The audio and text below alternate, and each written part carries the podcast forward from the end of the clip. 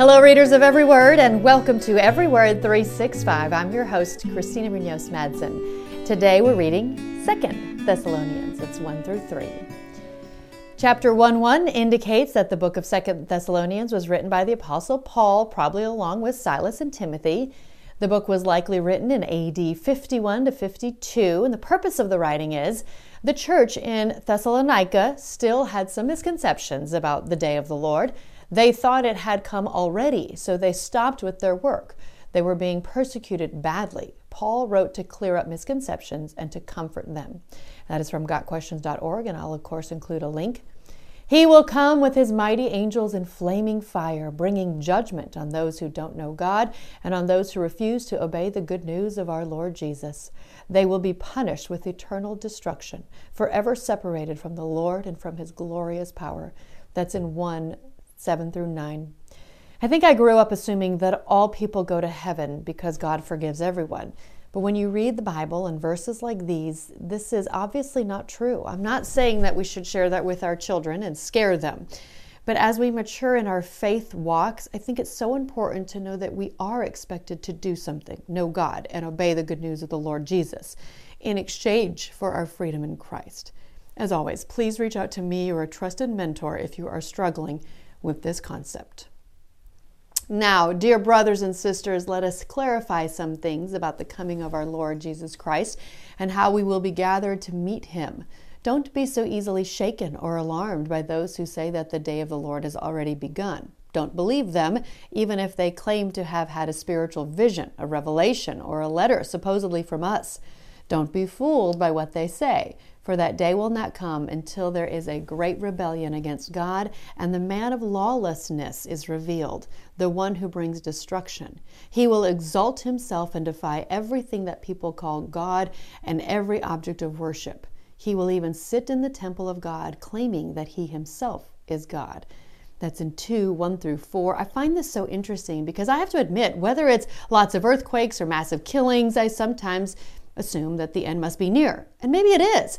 But again, when the end comes is not for us to know. So we must trust that the Bible says about it and not those who claim to predict the future.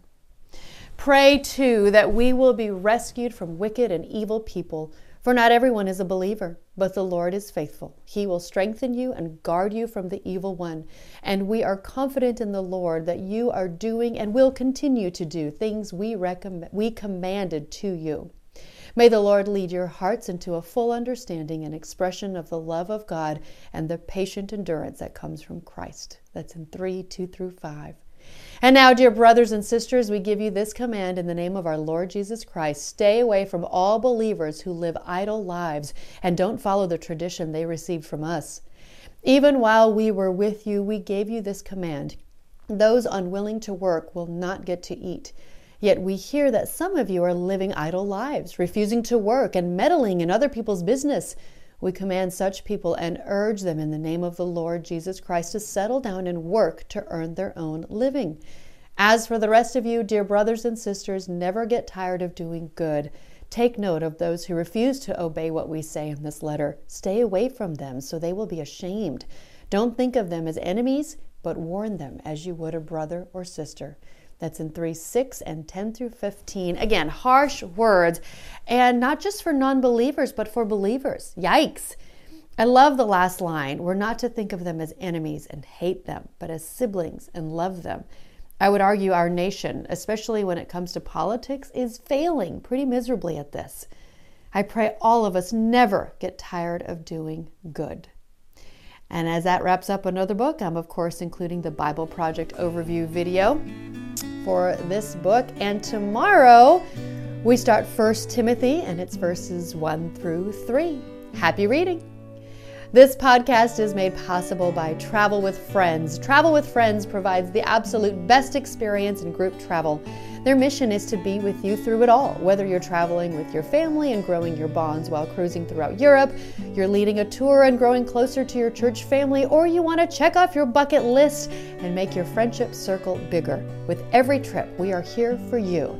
Give them a call, 501 379 9226 or friends at travelwithfriends.com or you can click the link in the podcast description. Let them help you make your travel dreams come true.